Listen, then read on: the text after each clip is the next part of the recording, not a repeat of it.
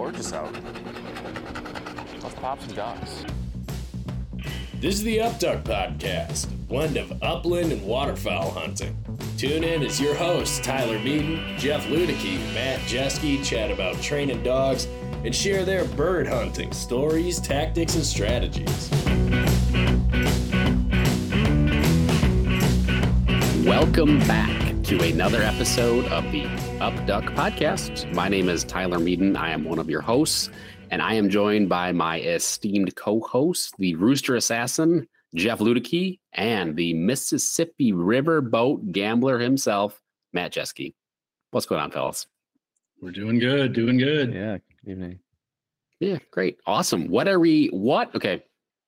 We're going to dive right in, but first, as always, what are we drinking tonight? Well, I'm usually the only one that's drinking beer, so I'll go first here. Fair. I got the Capital Brewing Wisconsin Amber That's good. in the okayest Hunter koozie. Oh, I beautiful. got the, the green buffalo plaid. you This, is do. a, this is a great koozie, by the way. It is. It's a uh, it's one of a kind. It is. Loving it. I Can't really find that anywhere. Uh, so comment on the Capital Amber back when I used to drink beer, uh, much more so than I do now. That was one of my favorites. It's That a really good beer. It's it's it's very sweet actually, which I, I like. it's good. Mhm.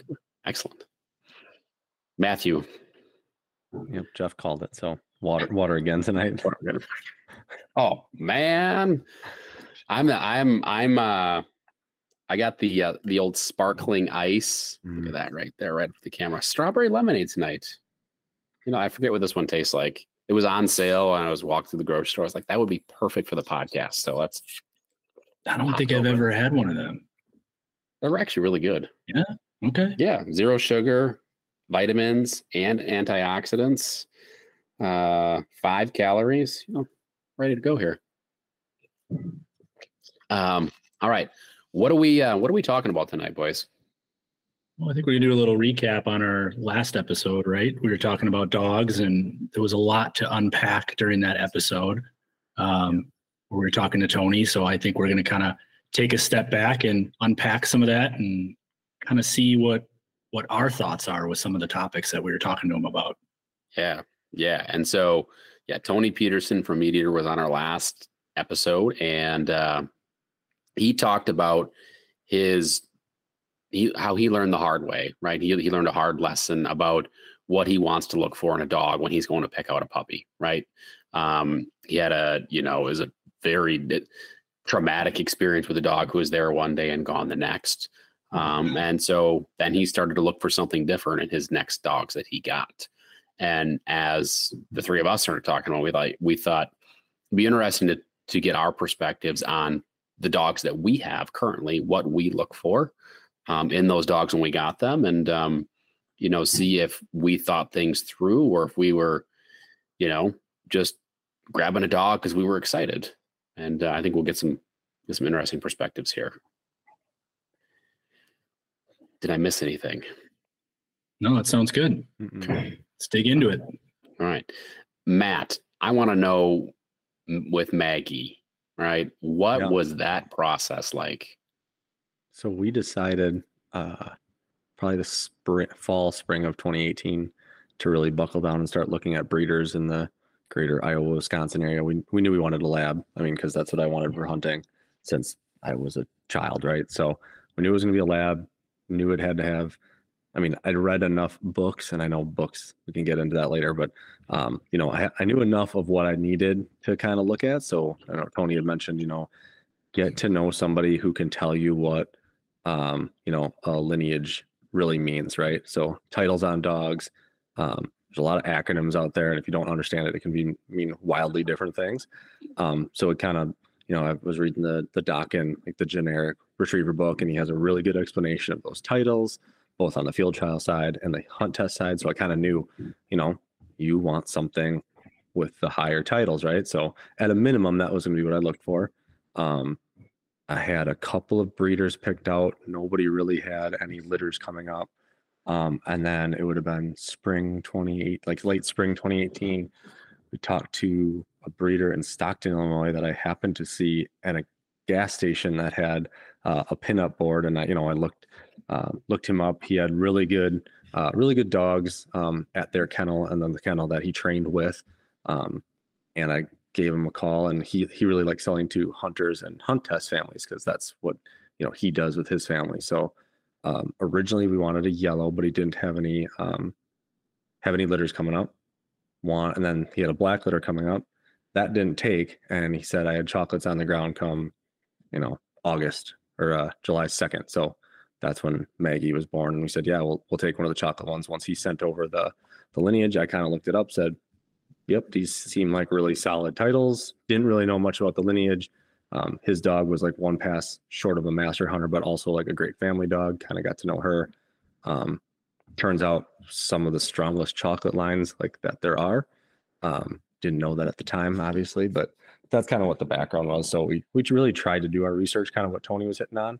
Um, definitely have the resources now to dig into that more. Like I would have known a lot more about this line. You know, you mentioned the line to anybody in the dog world, and they, they pretty much know uh, the sire side at least, um, especially in the chocolate lab world. So, uh, who is the sire? So her sire is HRS, HRCH Wing Magic Shot of Liquid Courage, Okay. whose full sibling is Buddy. So Buddy, the Yeah.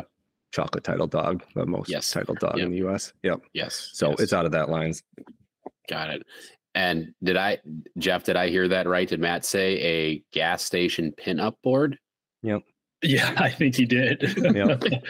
I got distracted by the name of the sire. I just love the names that they put on these dogs. I know. What was that name again, Matt? Uh, Wing Magic Shot of Liquid Courage. Yep. Those never get old. I love those. Yeah. Yep. Yeah, people So- are so creative. I I am not creative with naming dogs. That's a topic for another day. like another day. Uh did you so you had read you had read um Dokken's um book. Did you Yep. did you look at health clearances? Yeah. Yep. Okay. So everything came from both sides. Um, I knew enough that way, right? So Dokken's book actually, for like a very basic beginner, tells you pr- it's like chapter one, right? It's like titles, know your health clearances, because that's kind of what Tony talked about. Is you're buying into that um, for hopefully a, a really healthy dog's um, dog's life, right? So, um, you know, clear on everything, um, or at least good on you know um, whatever clearances you had. But it is something I did look into for sure. So, what are the main ones that they check for with labs? Um, so Hips, hips, uh, hips probably number elbows, one. right? eyes. Yep. Hips, elbows, eyes. EIC uh, is one for sure. Those are the main ones. There's Yeah. there's more and more tests now too. There's a lot. Yeah. Yeah, I think our our Vizsla had her thyroid tested as well. So it's hips, elbows, eyes, and thyroid. I think were the main ones for the Vizslas. Interesting. Mhm. Every breed has their thing though too. Yeah, that's why I was curious with the labs if that was different on the, on that side versus the pointer side. No, it's Yeah. good. even Goldens versus Labs. I don't know what it is, but I was talking Goldens to are, they have an extensive list. Yeah, yeah, Yeah. they do. They do.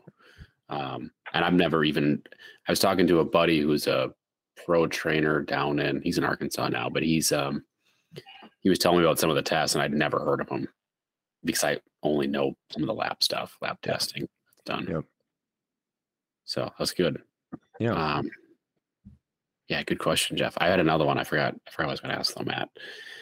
That's um the so my question for you is okay. Um knowing what you know now though, like what's what's gonna be different the next time that you that you pick out a puppy? I think we got really lucky. And if you would have, if I would have been the trainer I am now, would have had like a phenomenal test dog, right? Have a great family dog, great off switch, great hunting. Definitely built, and a lot of it was me training, right? So, um, there'd be a lot of stuff I would have done over totally different on my end, not necessarily picking her out. That said, there's definitely something to be said, and Tony mentioned it. If you can watch the parents, so um, you know, in a hunt test, whatever, Sunday morning practice, if you can watch the parents and know what you like, you know, you, you train with some people and maybe the dog whines.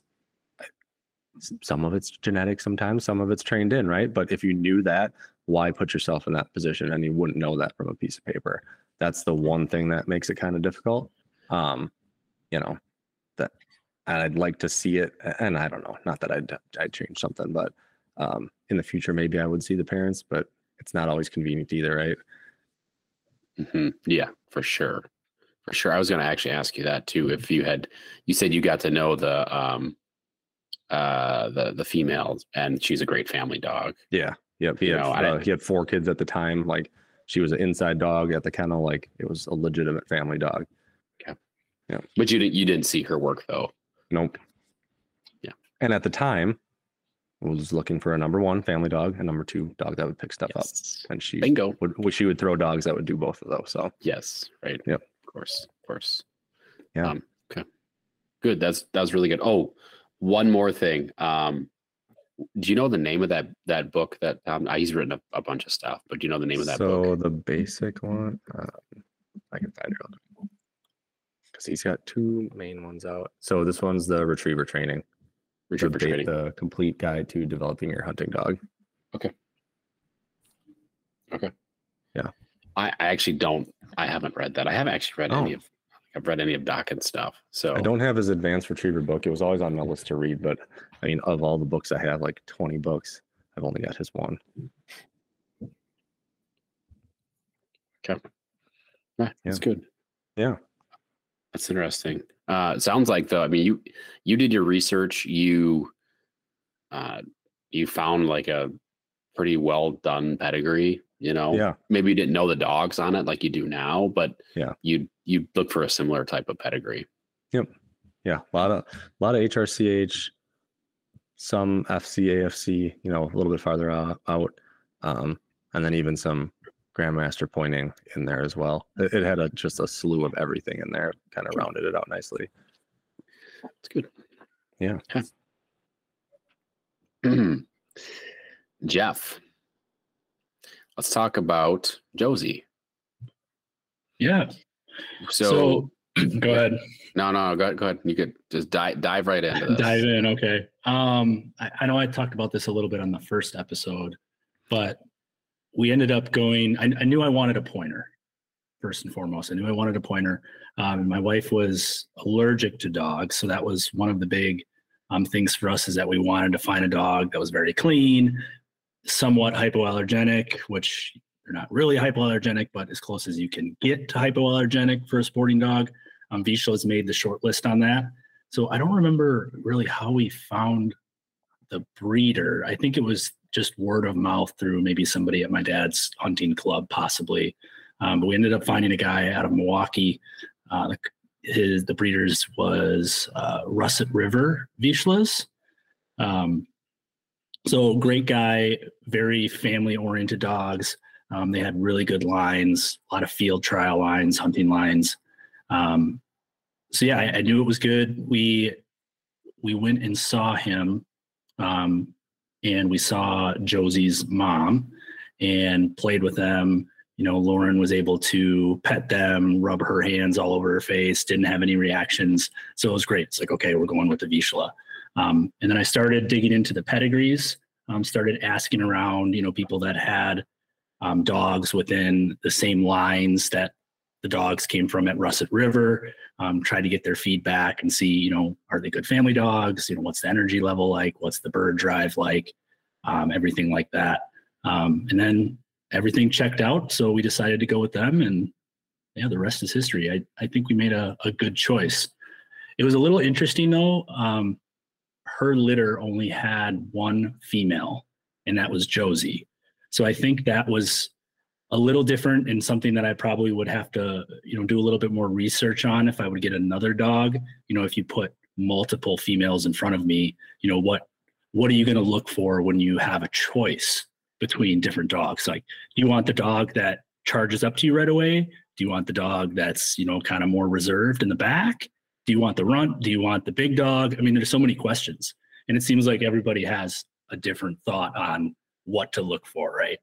Um, but for us, we were a little different scenario where it was just the one female, and that's we got what we got, right? So that that part of it was super easy. Uh, but I think that would be that would definitely be the biggest thing I would have to to change if we would decide to get another dog for sure. How'd you know you wanted a female, or did you always want the female? Yeah, um, I think I, I, mentioned this in the last episode too. I've always grown up around female dogs, and that, that seems to be, you know, at least people that I've talked to, really the the gender of dog they have is usually what they grew up accustomed to being around, right? Um, we always had females. My dad never had a male. I, I I never liked the humping part. I think that was a big thing for me as to why I wanted to do a female. Um, yeah, uh, as far as like bird drive goes, I really don't think there's a a difference between the two. Um, I mean, there's amazing hunting dogs for that are both male and female, right? Um, and I know at least for the Vizslas, the females tend to be a little bit more independent. I think, and I think Tony touched on this too. I forgot the analogy he used, but my analogy that that I always stuck with me was that a female will love you, but the male will be in love with you, right? Um, but again, I, I really just think it comes down to what you grew up around and, you know, and if you didn't grow up around dogs, what gender was available in the bloodlines that you wanted, right? You might not have a choice. You know, you want those bloodlines and there's only a male available or there's only a female available. And that's just is what it is. No, it's that's I was I was gonna ask that same question, Matt. And then Jeff, I know I know that Josie's sire is the most decorated Vizsla in the, you know, field trial hunt test game. Did you know that when you looked at the litter, or did you find that out after you started to do your research? I I knew that. Um, I didn't really know it going into when we found the breeder. It was we knew we liked him. We knew he liked his dogs. I had a rough idea of you know some of the big names to look for within the pedigree. Um, for people that might be listening to know Vizslas, you know, FC Omega is a big one. Um, the Bush line, Crimson Sky, which is Josie's sire, or sorry, Josie's, it'd be her grandfather. Um, those are all big names to look for. So I knew those names were in there, but I didn't necessarily know that her grandfather was, yeah, the, the most nationally titled Vizsla in history, which is a pretty cool, pretty cool thing to have. Um, I probably don't do her justice having that within her bloodlines, but yeah, the dog was crazy. Is uh, Crimson Skies uh, 20 gauge Ruger, and I think he was like a six time national champion. He's in the Hall of Fame. I I'd have to look up the like all of the titles that he has listed. I don't even know what half of them mean, but the dog was just a, a freak. I think they put him in a wing and string competition at like nine weeks old or something like that. And they asked if he could enter, and the judge said, "Sure, if you can keep him awake." And he ended up winning the wing and string competition. So it was pretty cool, pretty cool story. Well, it's it's it's funny what you learn though too. Like the longer you're in it, the more you learn. Mm-hmm. Um, would you okay? next time around, what do you what are you going to do differently when you look for your next dog? You know, I don't know if I would do a whole lot. Like I mentioned, I, I think it would just be, you know, preparing myself more for the event that I I had more of a choice of what dog to pick. You know, trying to learn what questions and what things to look for between the the different puppies at you know that seven week mark when you go to pick them up. What what should I be looking at if there's a whole bunch of them? I, I just you know I really don't know. I think that would be my biggest thing to look at.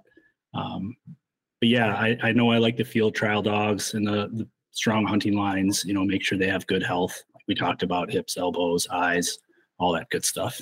And, you know, just making sure they're a good family dog too.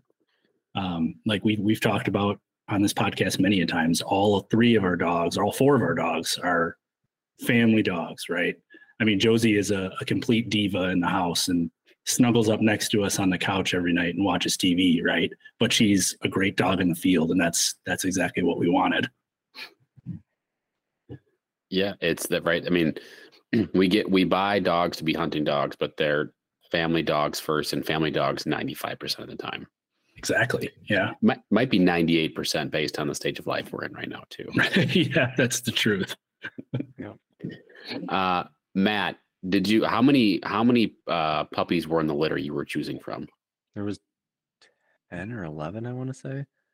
And it was pretty split between male and female.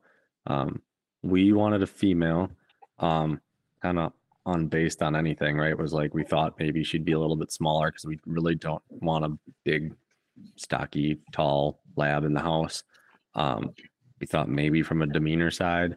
Um, now we kind of know a little bit more, and some of that doesn't really matter. But we lucked out on her size; like it was the perfect, perfect size. You know, 54 pounds. You know, during hunting season, and maybe a little bit more in winter. But she's not very big. Kelly can lift her in the truck, or you know, in the SUV, or you know, if something happened, whatever. Like she's a she's a good size. So, um, yeah, there was probably I'm gonna say four, five, six females to pick from. Um, our first time through. What did did anyone give you any advice on which like female to pick from or which puppy to pick from? And I mean, Jeff's hitting on a really, I think it's an interesting topic. Yeah.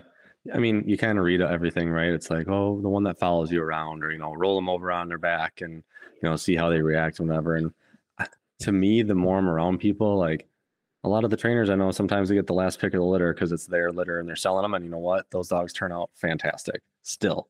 Um, I don't know. We just kind of went with all the little hearsay things like you've, you've heard, and uh, this one happened to follow Kelly around. That pretty much was the deal, right? Um, and then he had some clip wing pigeons in like a in like a kennel run there, and uh, she was adamant about trying to basically bust through the fence. And I'm like, that's pretty cool, like that. And that was this one that followed Kelly around, and that was it. That was the decision. It seems like it's just it's just a gut feel thing, right? Yeah, that was it. Yep. Mhm. When you know, you know. Yep. Exactly. Yeah. Yeah. No, it's it's it's interesting because I think um, I've gotten different advice on that specific subject before, and I don't I don't know what's right or what's not right because I think it's you know to your point, Matt. I think it's I think it's a lot of what you do when you take them Mhm. home because they change when you take them out of their litter. Yep. They they come into a new environment and then you get a chance to shape that. Yep. Now, you you got two dogs. How did you uh go- go about picking both of yours? You've, you talked Uh, a little bit about selecting your first based on color, um, potentially. Yeah, let's You start with have Mac, the Mac yeah. Daddy. Yeah. So I did I I I didn't pick Mac based upon color per se. I didn't even know that fox red labs were a thing. Um I think we were we talked about getting a dog, but then I was like, yeah, I don't know if I want to take a dog out, out at night. Just kind of lazy, right? You know. Um and then I I was on Facebook, I think Marketplace, and there were some probably backyard bred labs in you know a town 20 minutes from me and i i sent them to my to jess to my wife and then and then that was a mistake because the next day um she sent me then she started to google it and she started they were fox red labs she started to google that and there was a breeder that came up um, north of the twin cities. They had um two puppies available two males left in a litter. Um you know they were from they had candlewood bloodlines somewhere in there i don't i don't if i look at it i'm not actually sure there's nothing that says candlewood in his pedigree.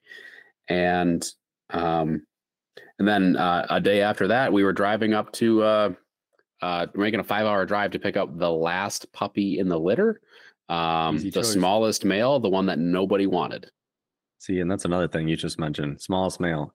Mac's not the tiniest. He's not the largest dog either, though. Um, He's So it's funny when you pick when you pick based on well, you didn't pick based on size. You happen to get the smallest one. yeah, yeah Um, but what they turn into, right? yes Like sometimes the biggest dog at eight weeks is not the biggest dog at two years. Like it, it's a bad thing to choose off of if you're basing on size at eight weeks. Yeah. Yeah. He had um they they had said that, you know, he has if they if he was a female, they would have kept him based upon his head shape Mm, because they really liked his head shape and the way it was. And he's got a nice, like very Mhm. square, square type of head. Um and that like he came with health clearances. We weren't looking for that. I was looking for a lab that that chased pheasants, that chased pheasants. I just wanted a dog that was going to be obedient. I grew up with dogs that were not obedient at all and I hated it. I was probably, you know, a big a big part of that uh, as a you know 12, 13 year old, not really understanding that dogs don't see anything in shades of gray. Everything is black and white. So if you let them on the couch once, they own the couch, kind of thing. But um, you know, and then I I had I, like he just turned out to be like the dog. We just got really, really, really lucky like just so lucky because I didn't know anything about pedigrees. I didn't look at the pedigree. health clearances were great. It was 24 months, right? The breeder is really a really big on EIC and CNM. Um, and at the time when we bought him, it was like, oh, you know, they're like, oh, you know, do you want to pay for the? It's this price, but it's you know, it's like nine hundred dollars. But if it's you want to, you want breeding rights, you know, if you ever want to breed, it's an extra four fifty. And we're like, oh, I'm like, wow, I don't think that'll happen, but why not? We'll just pay it. Hmm. You know, I, again, I signed a breeding agreement not knowing anything. Like, You want to talk about just pure luck? It was just luck all across the board. Wow. Now, did Jess grow up with dogs too? Yes. She did. Okay. And Yes. were they sporting dogs or what kind of dogs No. were they? No, no. Her so like her parents didn't hunt. Um, her brother hunts. Um, but like her dad, her dad, her dad never hunted. They were they had a golden, they had some mixes, um, just kind of all over the board. Yeah, I didn't know that. I, I figured you had all the pedigrees figured out. No, You knew exactly what you were doing, had it picked out for months. That's Mm-mm. interesting. And No, Mac I- turned out to be just an amazing dog. That's you got lucky for sure. so I got like people don't understand how lucky I I got and how little I knew before I started and kind of got into it. You know mm-hmm. how I got into like testing and things. That's a story for another time. But yeah, I got so lucky, just so lucky. now because- obviously it was it was a little go ahead. No, no, go ahead, go ahead. That's, Well, I was going to switch to Ren here. Obviously, it was a lot Yeah. different for Ren, right? I mean, Yeah. Yeah. you got lucky with Mac. You had no idea what you're doing. Ren, I mean, you've been doing hunt tests. I mean, you know all the good lines. You know all the people, all the trainers.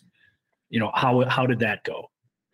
So that's a that's a good question and a good segue. It was the complete opposite experience because I'd been in the hunt test game for a few years, and I honestly was looking for like the right dog for uh, probably nine to twelve months before we got Ren. Like I would, I was sending a litter to Jess probably once a week, sometimes twice a week, um, and then also to other people that I knew, like, hey, what do you think of this? And just getting opinions on on on different things. Um, I was preferential to getting another red dog, um, just because I really I'm a I'm a I'm a Mac is very dark red fox red, and I'm partial to that now. Um, before I didn't really care, um, you know, but I, you know, I ended up not getting another red dog. I knew I wanted a dog. The next one, I knew I wanted to be out of field trial lines. I felt like I was pretty good at training on the- obedient side of things, and I wanted a challenge like a dog that I had to rein in, as opposed to build up at all. So, um, I wanted field trial lines. I wanted like a pretty stacked pedigree, essentially. And I actually had I had a buddy send me the litter that Ren is out of, and he said this sire. Like I've talked to the guy that trained this sire, and um, he also trained like a, a national field champion dog. They were out of the same kennel. And he's like, the Mm. trainer was like, I would take, you know, Ren sire. He's just so consistent, right? Day in, day out. He's one of the best marking dogs I've ever seen. I'm like, okay, that's what I want right there. Everything else checks out. Ren's mom is, you know, made. So she checks, like she checks the boxes. You know, I'm just like, okay. I was like, okay, let's I guess we're gonna do this. And she's a she's a black lab, not red, right?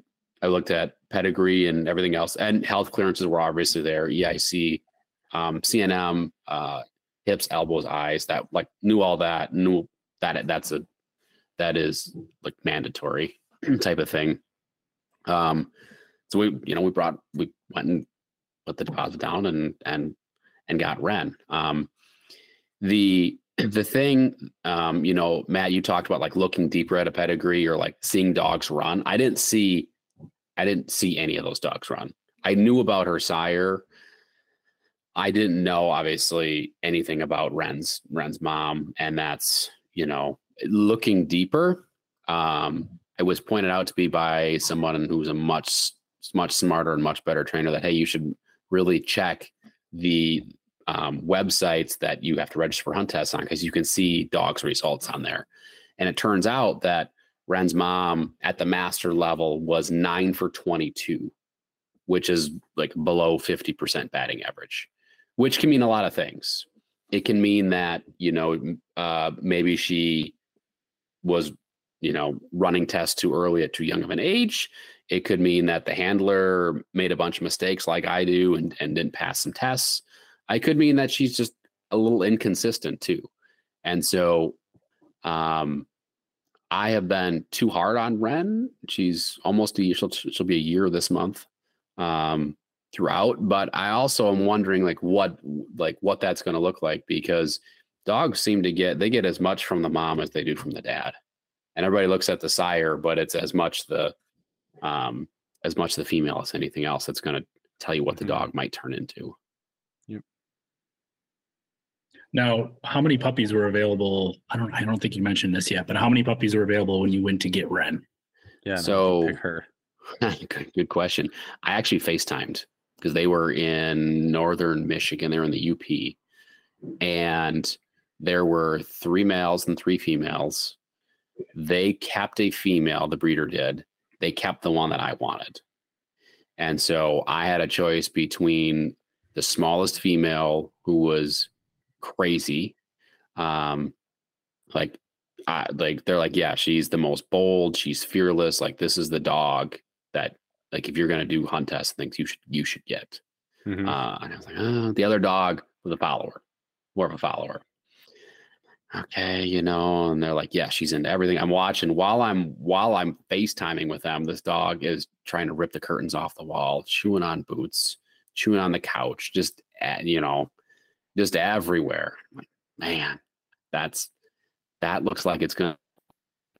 And I debated on it for a couple of days, maybe even a week. And my buddy who sent me the litter, he had the third or the second pick female, right? He got to pick after me. So he was going to get whatever dog that I didn't get. And I ended up actually going with the dog that was the follower and not the crazy dog. And what was the final reason for that? I, based on where I was at in life with uh, two very young children and toys everywhere, I was worried that I wouldn't have enough attention to give her that she would need so she could be a functioning house dog. That's fair. I was like, Ooh, yeah. I'm like, you know what? Like the following dog, the dog that's the follower, like I'll get her. There'll be enough there, right?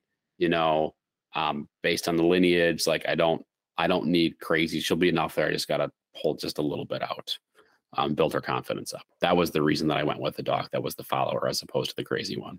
And how has your buddy's experience experience been with the uh, the crazy one?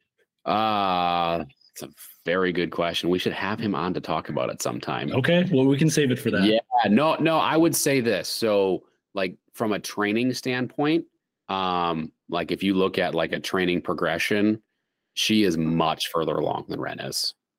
Much further along.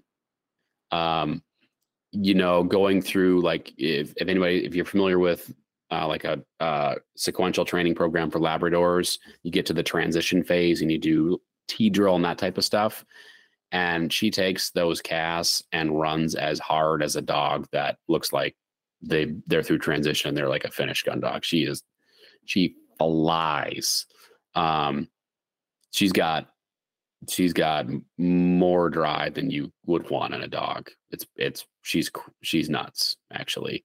Uh, he sent me a text a couple of weeks ago. He she was in a and she was in a, a crate in the back of his truck. He picked up some ducks to, to shoot some live flyers with and she had to ride next to them for 15 minutes in the back of the truck.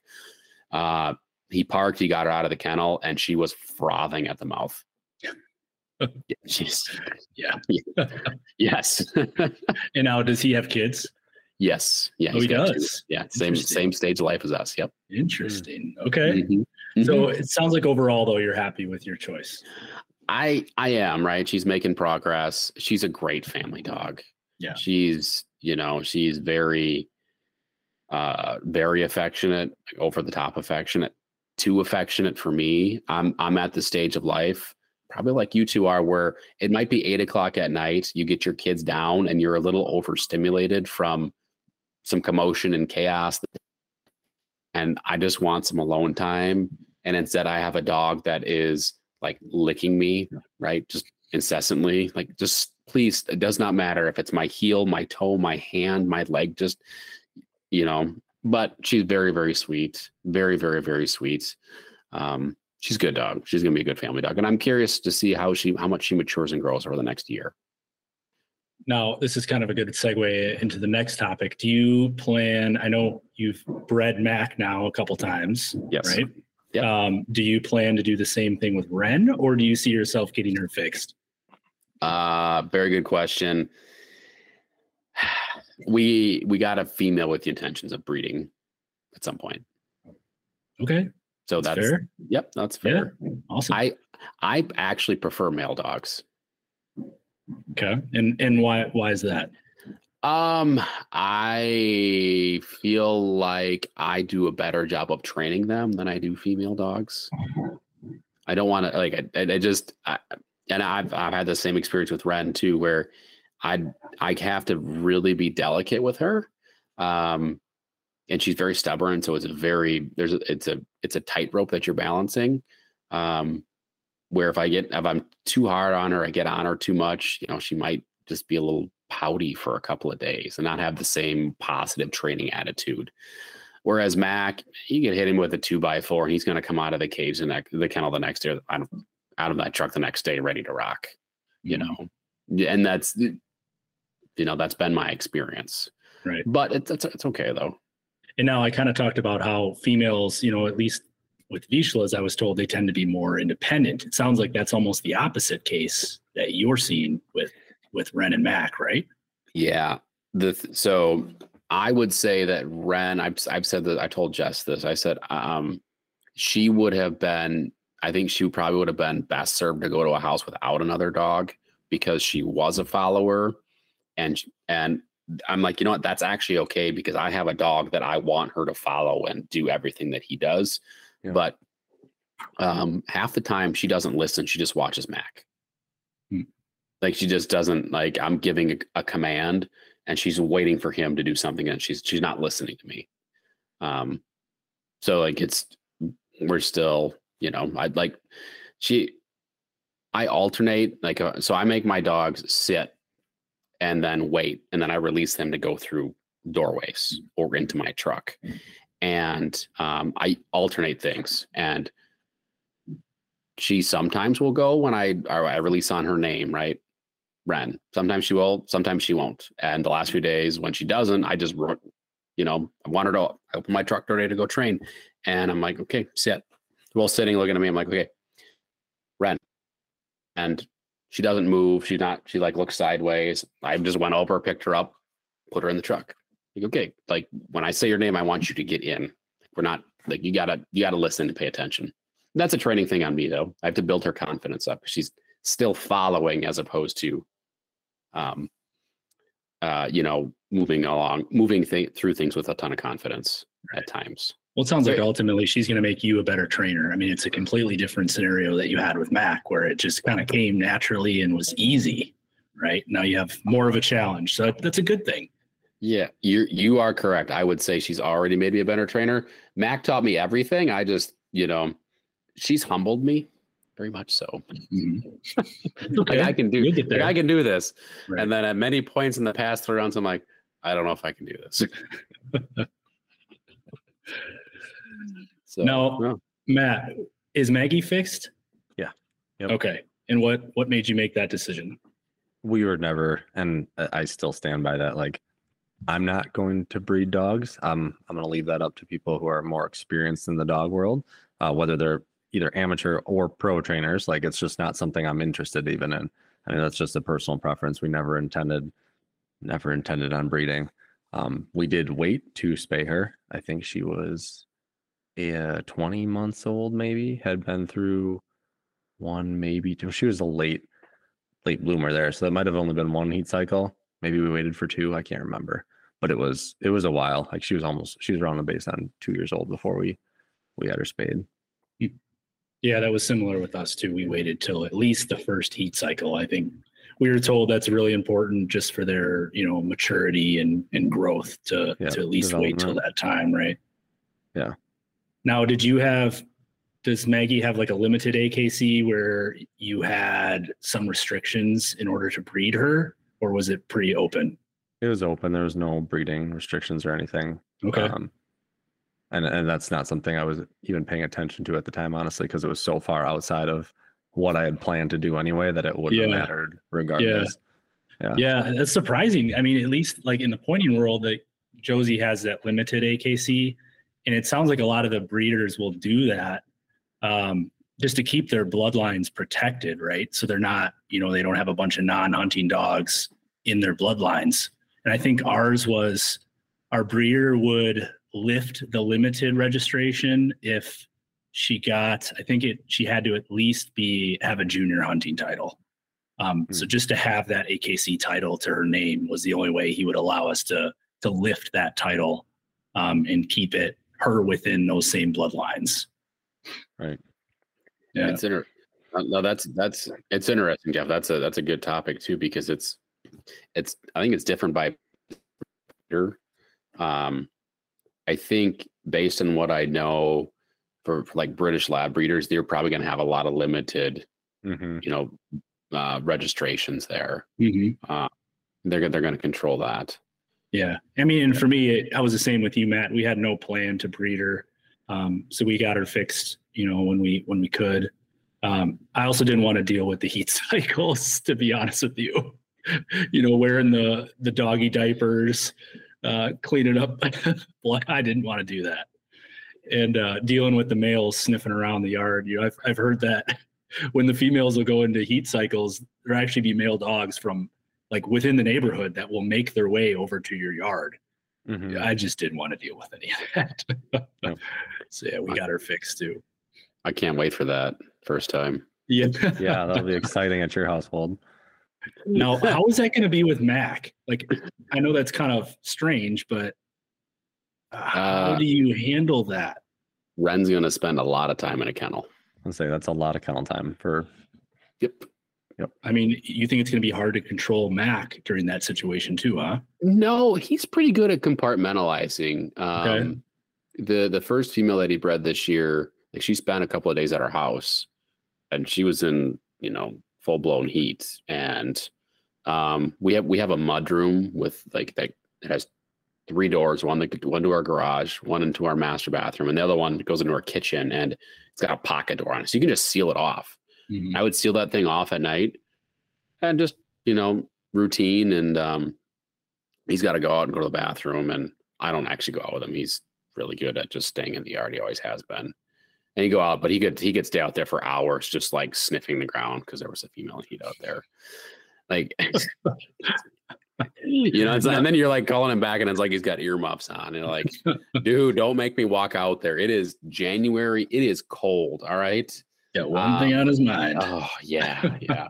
I call him back inside. It's okay. Time time to go to bed, right? And he comes. He sleeps on our bed. Call him into his room, and he's fine.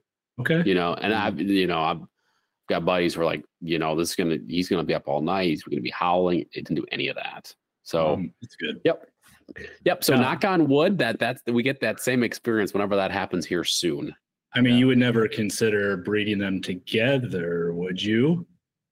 Um, not not while Mac is alive. Maybe posthumously, depending on how depending on how Ren turns out. Okay. There's there's a lot of qualities about Mac that I want in a dog. Um, and I need to see how Ren turns out before I would think about mixing those two.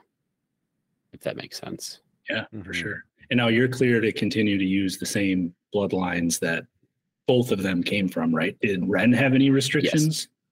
None. Okay. No. Oh, none at all.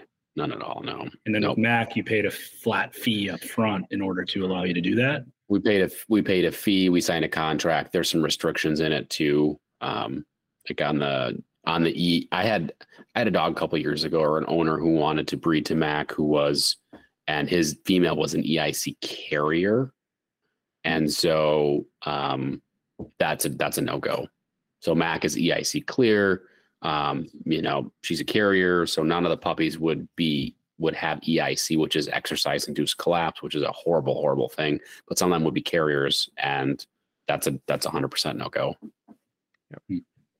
Yep. Interesting. I haven't heard of that EIC before. Maybe I should have, but I don't know if it's as Super nasty. prevalent in the pointer world or is it? I- I don't know. I'll have to look that up. I don't know either. I I don't know about it in the pointer world. It's bad in the bad in the lab world though. That's something you don't want to like experience with your dog with a dog because that would be traumatic. It would be traumatic, much like Tony had experienced. Now, is it is it like a genetic mutation of some kind, or, or how do they? How does a dog get this? Yeah, it's, Yeah. it's genetic. Genetic? Yeah. It's a genetic mutation of some kind. Yeah. Yep. Yep. As far as I know. Interesting. Yeah, think But I agree. I mean, even if I ever saw a breeding where it was crossed with, you know, a clear and then a carrier, there's nope. That's uh I'll pass. Think so. I Hmm. agree. It's good to know. Mm-hmm. Mm-hmm. So yeah, it's it's yeah. I think it's. I assume it's a rec- it's a recessive gene, Mhm. right? And so you just you got to match two of them up, and then it's Yeah. I, I um talk to people that have had dogs that have had EIC and like they're running around and then they just like collapse and die. And it's like, oh my gosh, that's not. I, I don't want any part of that. Yeah. Now, do you guys see yourself sticking with labs for the rest of your hunting career or the rest of your life, essentially? Could you see yourself getting a different type of breed besides a lab? No, not for me. No? Okay. No. I I'm know a you said that I'm a little were- interested in the the pointing lab world. I know some friends that are huge, and one of their dogs actually just got their Grandmaster pointer like two weeks ago.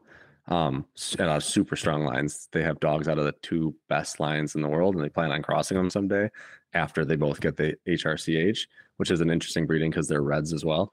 Um, but that would be the only kind of like variation. I feel like it's not a knock on a pointer. I just I don't Yeah. I don't need or would use that. Uh, never. I think gold field bred goldens are very cool. Just the coat's not for me. Um, just uh, always love labs. That's kind of where I'm at. Well, especially with you, I mean, you're you're primarily waterfowl hunting, right? So Yeah. that's Yep. yeah. Yep. Tyler, It's a good. That's a good question, Jeff. You know, last week Jeff was like, "Oh, you know, should we should we get should we get a GSP?" oh my. Yeah, just jump right in. No. So, just just like, but it would be a fun. It would be a training challenge for you. Just think about that. And I'm like, no, no. now, how many GSPs have you trained? Have you had in as client dogs? Uh, just a just a, a, a few, a Okay, few.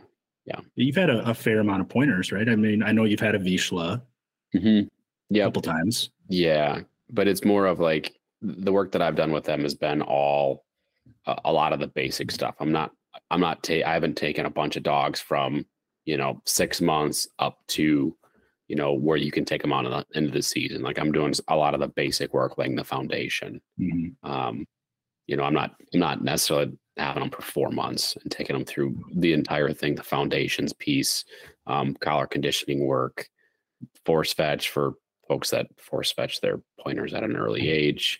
Um, I know that can be somewhat of a controversial topic, and then up through bird, gun, intro, you know, steadying, all that stuff. I I haven't done a ton of that like all the way through. So, Gotcha. um, but yeah, they're like a, well. I know, I know. I could not believe she asked me that question. Man, that, they're they're so pretty and they're so versatile, but man, that is a lot of dog. Yes, Yeah. too much, too much Yeah. for me. And a well-trained GSP is mind-blowing. Mhm. It is mind-blowingly good. Um, you know, especially where we hunt, Jeff, where you don't have wild birds. It's just you have a well-trained GSP, and it, they just clean house. Yeah, Just I mean, just the strength, the endurance of those dogs is is unbelievable. They're so strong. You know, I mean, a lot of people even use them for sled dogs. I don't know if people really know that. You know, everybody thinks of a sled dog and they think of huskies, right? But GSPs are one of the main ones that they use just because of that endurance, and I think they can they can handle a little bit more of a mild climate as compared to a husky, which I think is why that you know people like them so much. Sure, yeah. They, Yeah, they're so strong. It's unbelievable. the stamina is the thing that blows me away. Yeah. And I try, I try to keep my dogs in pretty good shape. And, you know, two hours of upland hunting a lab and they're done. Right, they're done. There's not. You're just they they they're worn out and they work hard. They cover a ton of ground. Right, you know, like you can hunt two hours in the morning with GSP, no problem. Two hours again in the afternoon, no problem. You know, Mhm. Next it's- morning, they're ready to go again. yeah, it's you know, it's crazy. Well, a lot That's- of people are using them for waterfowl hunting now too. Matt, Matt, there you go. GSP I don't think so. It's a bit or the the wire hair pointers. I know they're using those a lot for waterfowl too. Yeah, But GSPs, the popularity of those dogs has just skyrocketed the last few years. It seems. they're um they're really pretty, and I feel like people are. This is this is this is an opinion. Let's let's let's get this out there. This is my opinion. I think I know where you're going with this. Uh, there are people that are buying GSPs for looks that have no idea what they're actually buying. right. And people are saying that they're they could potentially be. This is what other people are saying that they could potentially be wrecking the breed, right? Yeah, well, By, yeah, by having I- that, wrecking all the bloodlines. Uh, I think I think people that are buying doodles are wrecking bloodlines, but that's a whole. no- I'm Yeah. somebody needs to cut me off here. I'm not even drinking. I'm just like letting out these people's very strong opinions. opinions here. Uh, I, I I'll give an example. A couple years ago, we're in uh, downtown Oconomowoc, right, swimming the dog. You know, getting some exercise. A hot summer day, and I see this couple was clearly retired. I'm gonna say like late 60s, early 70s, probably late six. We'll just say late 60s, right? They have a 10, 12 week old GSP puppy. That does not, they're all dressed up, right? Like these are not the people that I'm, I picture, you know, heading out into a field and, and really working this dog and burning off steam. And I'm like, what, what are they going to do with that dog when it's six months old Mhm. and it needs to run for an hour a day? Right. we just what what are they gonna do Right. i don't it- Mhm. yeah I mean, some people could go as far as saying that's somewhat of abuse towards an animal like that that needs that exercise, right? it's it's a working breed if they like you get a working breed and you don't work them they're gonna find a way to you know Yeah. fi- Yeah. they're gonna find work that And I think- may be destructive You know, that's why a lot of these breeders are doing that limited registration too. Is you know, they don't want this type, you know, those types of dogs within their bloodlines. They're so you know, proud of their bloodlines and all the work that they put in to get them to where they are. You know, that that's why they do that. Yeah. It, it makes total sense. Yeah. Yeah okay no don't ask me any more questions well, maybe this is a good time to wrap it up then. this that's just yeah just cut it cut it off here getting fired up. i'm getting we fired got, up we, got, here we gotta, yeah, before you say something you'll regret. I know, right? I'm I'm trying like we're trying to be inclusive of everybody in here. I'm like, this person's ruining this, this person's ruining that. That's not that's not. Mm, Okay. Oh goodness gracious. Okay. Uh should we wrap up with some sky blasting questions? Sure. Sounds good. Okay. I, I don't have any. I'm out of shells right out the gate here. I already missed three. So you guys can have at it. I've got a couple here. So Fire away, Matt. Let's hear right. it. Uh, let's see here. I asked Tony this last week too. Favorite mount or taxidermy in your house? Who's going first? You. Favorite mount? Well, I don't have a whole lot. I do have a really stud Drake up here, Mallard.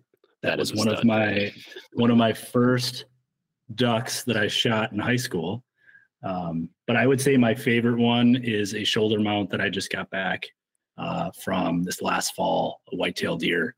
Um, I shot it out of my dad's hunting stand, um, which was pretty cool. This is the first, it was the first year that he kind of handed me the reins to his area and moved himself to a different spot.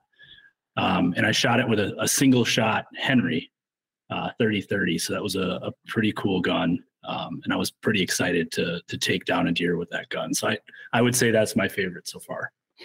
That's cool. Yeah. Only needed one shot. Right. Couldn't miss. That's right. Uh, my favorite, uh, my potential favorite, has not is not back from the taxidermist yet. Um, but I'm gonna go with this deer right over this shoulder right there, uh, that you guys can see there. Uh, that was my first uh, buck with a bow. was a couple years into bow hunting. I shot that deer on the uh, anniversary of my dad's death. Uh, my dad was a big deer hunter, the person who introduced me into, um, got me into hunting, um, right? All different types of hunting. Right? He's the reason that I'm passionate about it. Uh, the deer was shot on November the seventh. It is a it is it has a really funky one side. It's got two on one side and then like a nice set of five on the other side. Um, so it was a deer shot on November 7th. That is a seven pointer. The seventh day of the week is the day of rest. There's just a lot of it's just kind of like a really cool, everything comes together, kind of emotional type of moment. Um, and that the mount is up there to commemorate that. That's awesome. Somebody sent you that deer for sure. Yes. That's that's really cool. Yep. All right. What do we got? What do you got next, Matt? Dream vehicle. Dream vehicle. Oh boy. I'll go first. I'll I'll take Jeff's F one fifty. it's a 13. You want to buy it? Uh, yeah, I'll buy it. It's starting to rust. Don't care. I'll sell that to you. I'll load my gun safe up in the back and we'll do a package deal for that truck. Okay. That was man. That was a comfortable ride out to Iowa last year. It's a I, I do like that truck a lot. It's nice. It's very comfortable, but Yep. it's probably only got a couple years left. We'll see. Trying to drive it to the ground. Yeah, I don't. I don't. Clearly, I don't need a lot of truck. So, Jeff, let's mm. hear your answer. Go ahead. I would actually okay. I wish I told Lauren this. I love the look of the F two fifty Super Duties. I just have mm. no reason to have one, and I wish I had an excuse to have one of those. I need to buy like a, a big ass Big boat trailer. or a camper, Yep. something to give me an excuse to buy an F two fifty. Because man, those things are cool. Okay, so That, that would the- be my dream truck. Okay. You need to start planting the seed now. Then, Yeah. we should really look at a camper. Eighty thousand dollar truck What, plus, do you, what, do you, whatever I got to pull with it, right? Yeah. What- what, what do you think about camp? What do you think about buying a camper, Lauren? Yeah, uh, she's Yeah, not gonna be into that. Pull, pulling your 14 footer behind it, you know, you could just throw it in the back at that point. That might be overkill for the F two fifty. I wouldn't even see it out the rear view mirror. I don't think. Uh, Matt, you're asking the questions. I'm curious now. What's your dream vehicle? Oh no, mine was definitely like a loaded F two fifty. I love the look. F250. Yeah, I Yep. love the looks of that thing. Man, I they're, have they're so zero sharp. reason it wouldn't fit in my garage. I have no reason to pull anything with it. I just like its They its size so and nice, its looks. That's it. Yeah. Yeah. for sure. Yeah. All right, Tyler, we're gonna set up a package deal after this podcast here for Yeah. that safe in the truck. Handshake, handshake Yeah. deal right here. Yeah. Uh, I guess the last one I had. Um, no, that's pretty much it. We we topped out on a lot of ours last week, so that's what I You're had. shoot, shooting an over under today. You only had two shots. that's it. Yeah, That's all right. Nice. I've got, I've got, I've got a couple for you guys. All right. Okay. all right. Twitter or Instagram threads? Twitter or Instagram threads? Yeah. What's an guess I don't- Instagram thread?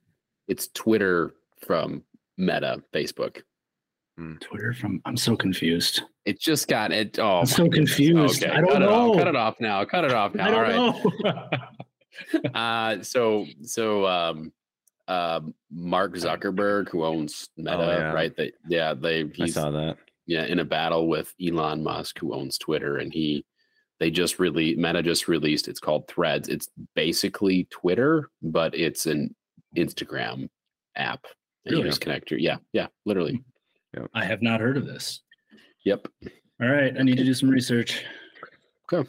Just just just Sorry, join we and completely we completely bombed that question on you you. guys did just completely bomb that question. Pass. um which uh yeah we can pass on the next one too right there's not even a point in wasting the next shell which is going to be have you joined instagram threads yet uh, no. Definitely not.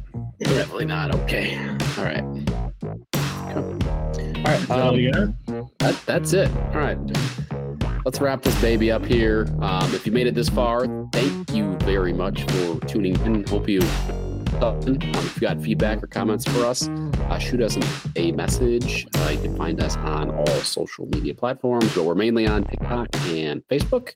Uh, connect with us there. We'd love to hear from you. Uh, and if you can, take 10 seconds, leave us a review on uh, Spotify, Apple Podcasts, whatever platform that you're listening in on. We thank you very much for tuning in and uh, catch you again next week. See ya.